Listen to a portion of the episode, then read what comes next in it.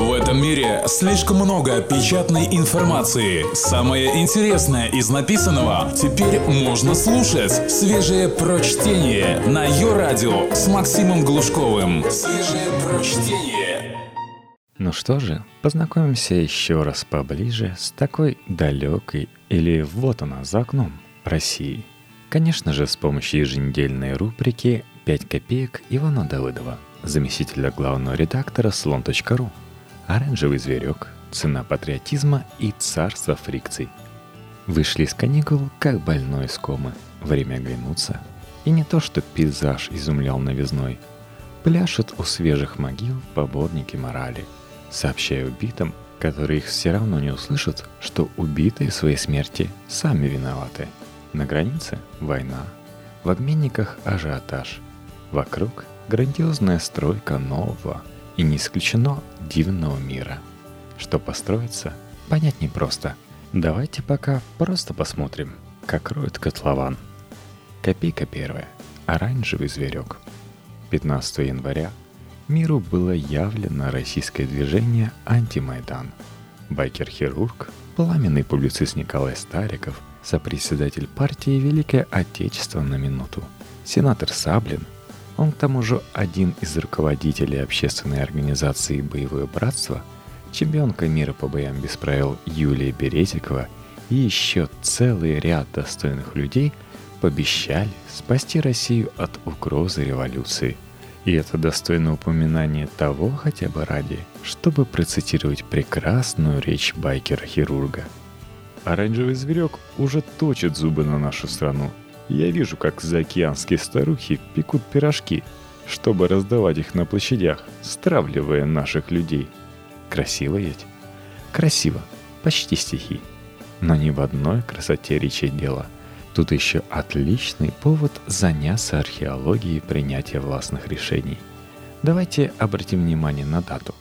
15 января должны были оглашать приговор братьям Навальным.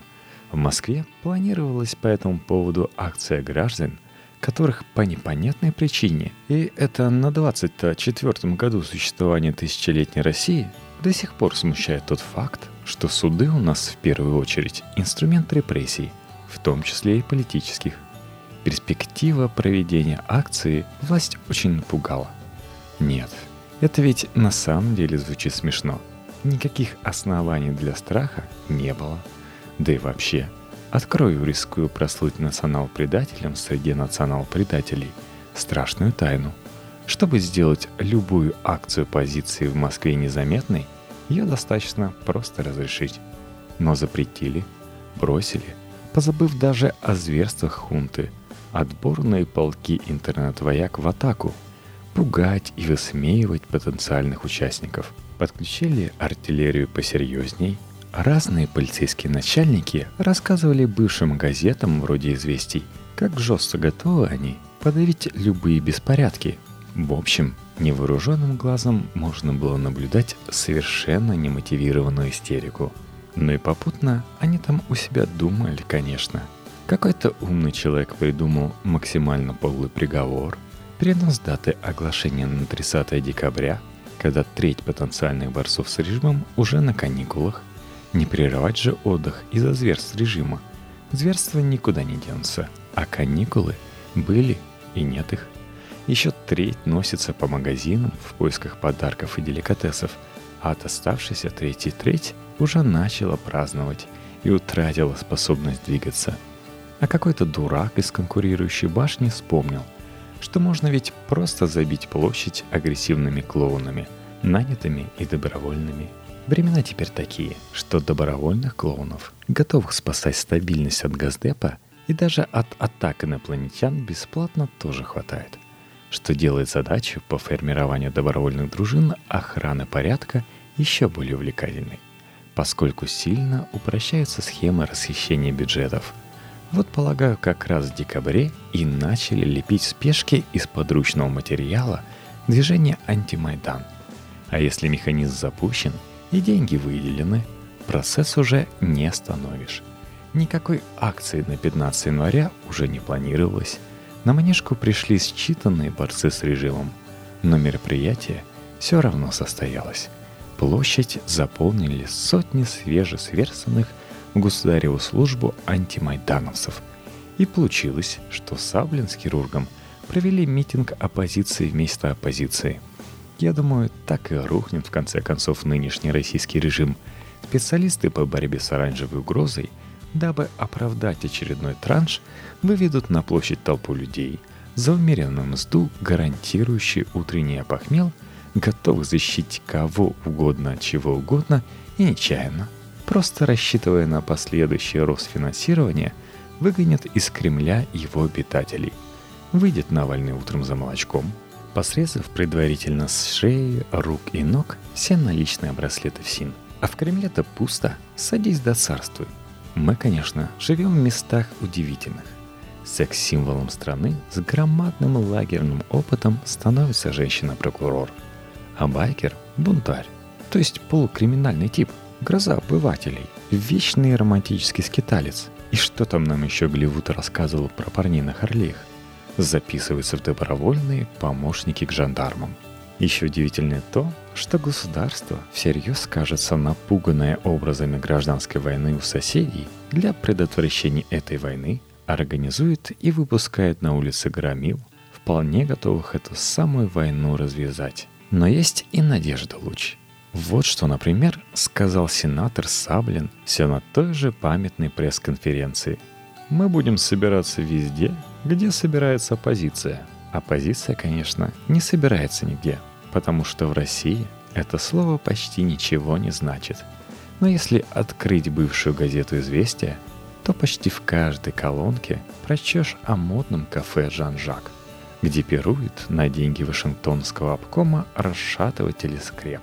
Так вот, имеется шанс, что именно туда начнут ходить активисты антимайдана с непохвальной регулярностью и довольно быстро встретятся с оранжевым зверьком, против которого сражаются обычно врачи-наркологи в специализированных заведениях. Впрочем, судя по фотографиям с Манежной, многие антимайдановцы с оранжевым зверьком знакомы давно и не понаслышке. Может, оттого и вышли на площадь, устав внутри собственной головы созерцать заокеанских старух, пекущих пироги. Только свежее прочтение на Йо-радио. Копейка вторая. Цена патриотизма. Мы с вами, конечно, не знаем, кто сколько денег заработал на создание движения «Антимайдан». И даже вполне можем допустить, что все участники вышли сначала к телекамерам, а потом и на площадь по доброй воле, движимые только страхом перед оранжевым зверьком. Да и вообще, считать деньги в чужих карманах – дело, которое, во-первых, не все находят достойным, а во-вторых, еще и небезопасное. Недаром ведь в пятницу как раз состоялся обыск в офисе Фонда борьбы с коррупцией, где сосредоточены большие мастера считать чужие деньги. Опять же, можно случайно хорошего человека задеть. Вон как обиделся глава РЖД Якунин, когда его в очередной раз спросили о размерах зарплаты. Даже в отставку уйти грозился. А ведь если Якунин уйдет, кто тогда продолжит благое дело отмены электричек? Вдруг не найдется достойного преемника. И будет народ, как прежде, безнаказанно разъезжать на пригородных поездах.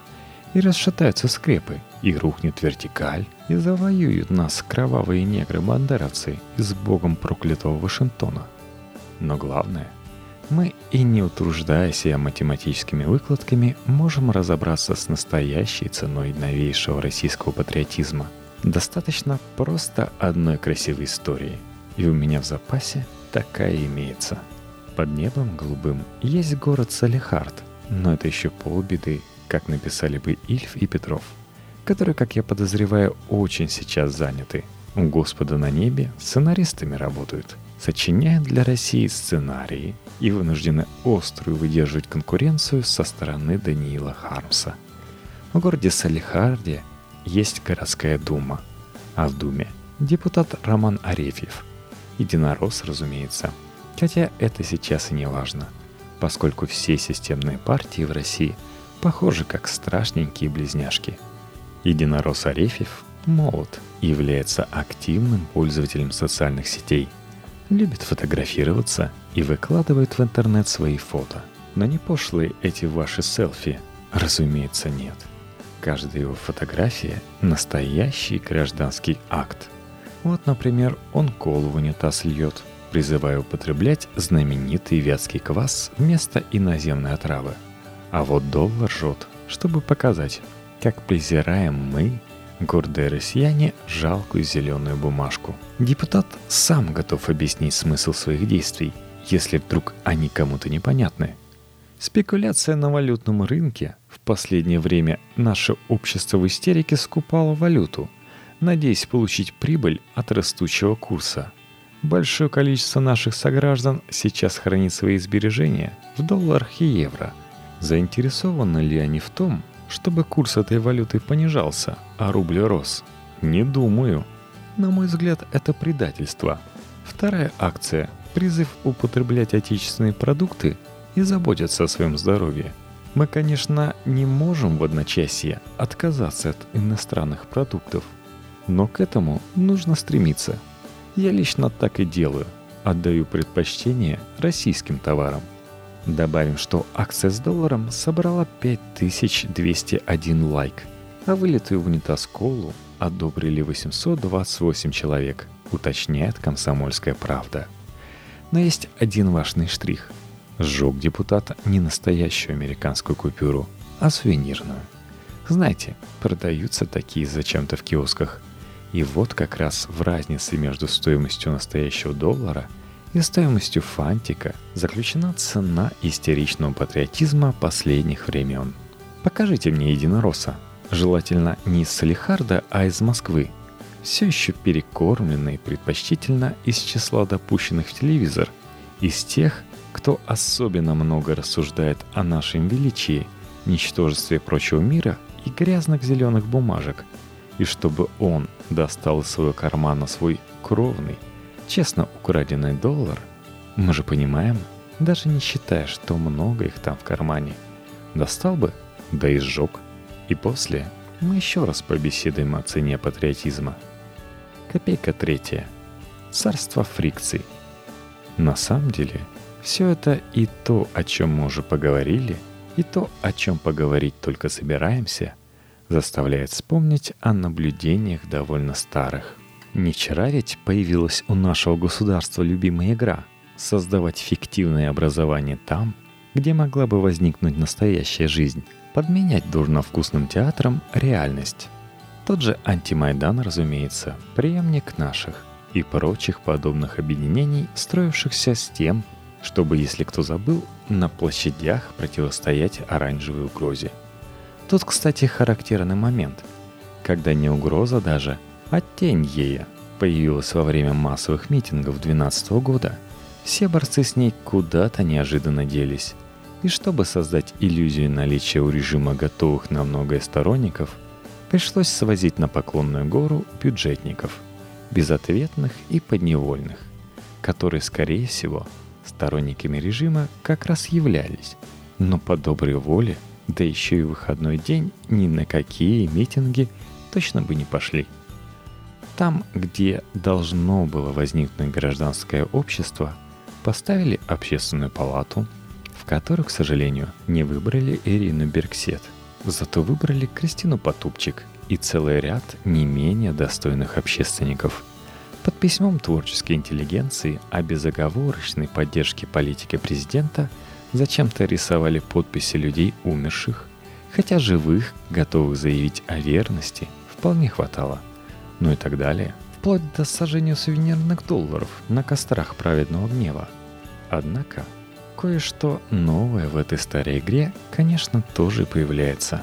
Вот смотрите, было неаккуратное, или глупое, или тонкое и продуманное. Выбирайте на вкус высказывание Яценюка в Берлине об оккупации Украины и Германии Советским Союзом. Могли ли в России, озабоченные длящейся войной с Гитлером, как делом наиважнейшим и первоочередным, это высказывание не заметить?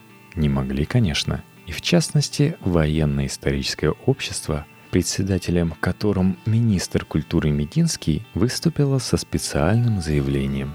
Ну, то есть, там есть, конечно, ожидаемое. Этот первый залп по исторической правде, который дали Яценюк и его «Айнзас-команда» в год 70-летия Великой Победы, мы не можем проигнорировать, не можем поддаваться беспечности Европы, где скандирование «Я Шарли» заглушает грохот артиллерийских залпов украинской армии по мирным городам Донбасса.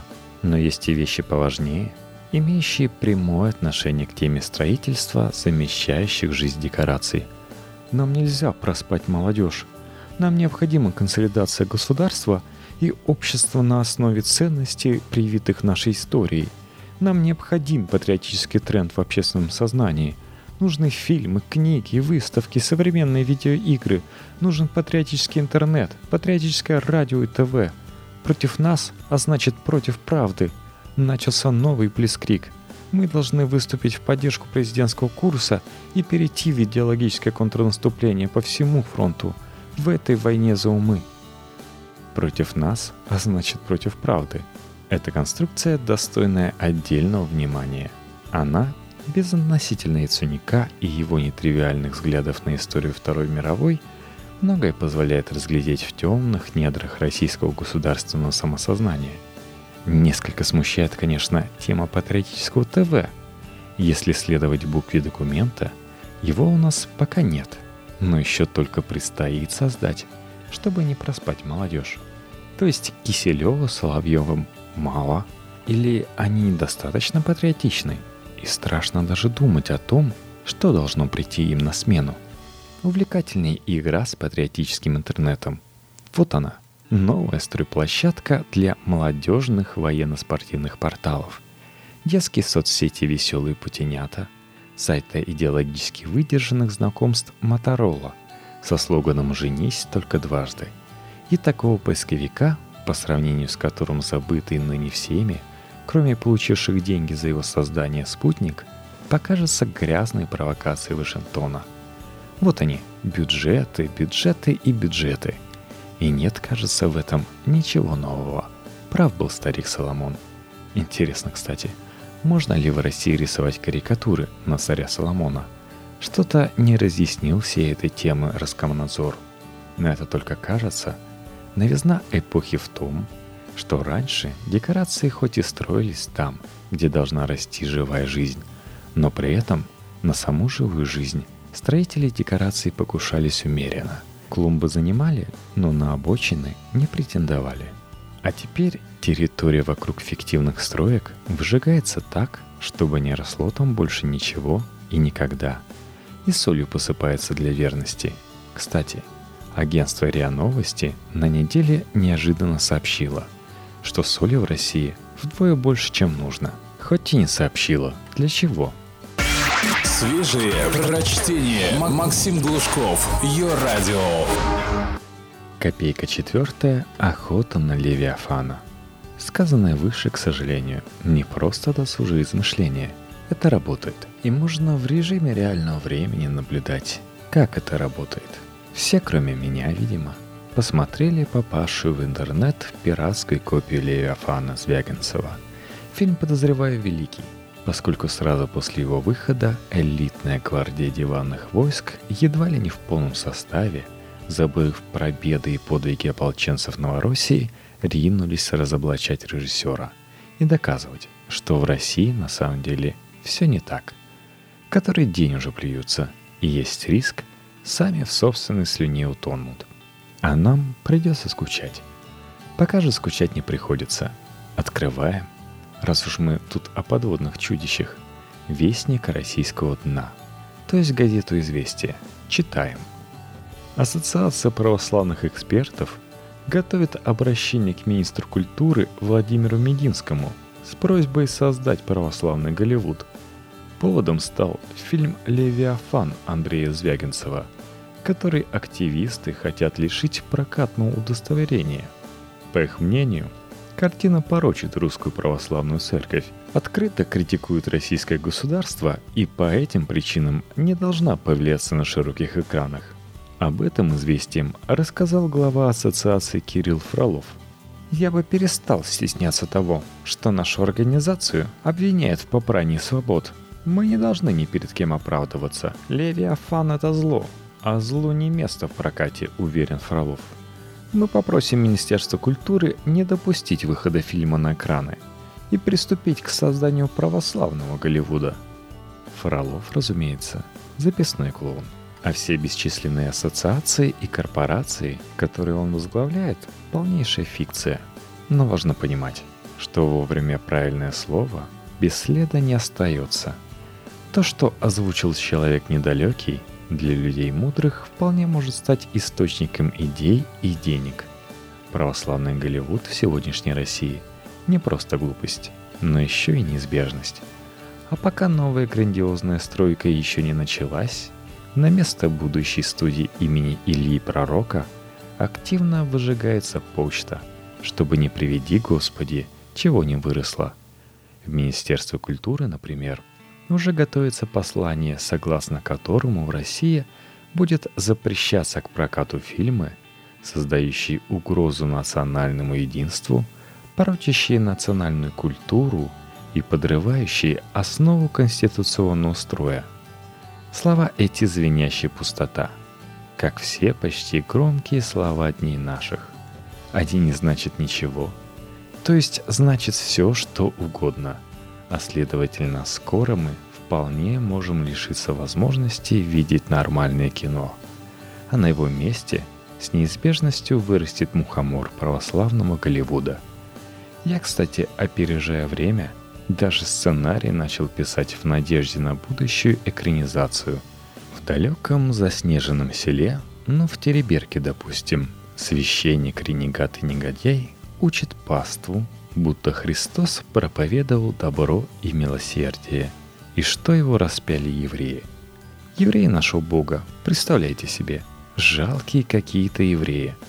Ну, конечно, жители, сплотившись за неимением поблизости национального лидера, вокруг главы местного отделения «Единой России», пишут куда следует донос. Приезжают из города следователи, производят обыск, находят Евангелие и прочую запрещенную литературу. Ренегата-священника топят в реке. Начинается веселый праздник. Жители поют, танцуют и благодарят президента за то, что даровал им дождь.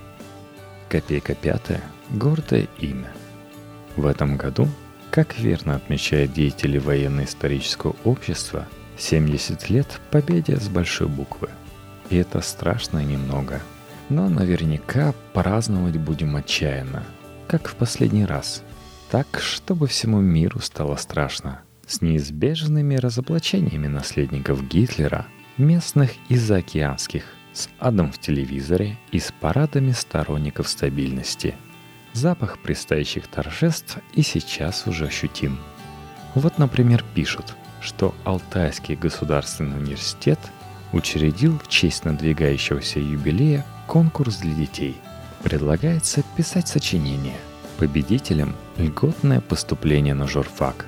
Среди тем, по законам военного времени, подвиг многонационального народа, Родина-мать, патриотизм трудовой армии, а также мы не колораты и гордое имя ватник. Вот так вот взять и утопить в пошлости память о войне, великой и страшной. В этом ведь теперь нет ничего неожиданного, правда? Именно этого мы от государства и ждем. Кто с ужасом, а кто и не без восторга. И не поспоришь особенно. Споры о той войне стараниями депутата Яровой запрещены законодательно и караются тюремным сроком. Но трудно удержаться и не сказать. Вот деды воевали. Благодаря усилиям пропагандистов фраза эта сделалась смешной. Но чего же не смешного-то? Воевали, прошли через ад, через грязь, через кровь, через невообразимые потери. Половина Европы в дырявых ватниках. Но совершенно ведь точно не для того прошли, чтобы мы гордились дырявыми ватниками. И они умерли уже все почти. Мой умер, например. И некому сказать, прости, что так вышло. Что у нас вместо флага не ваше желание отстоять нам право на человеческую жизнь через грязь и кровь, а дырявый ватник. Ладно, все равно. Прости.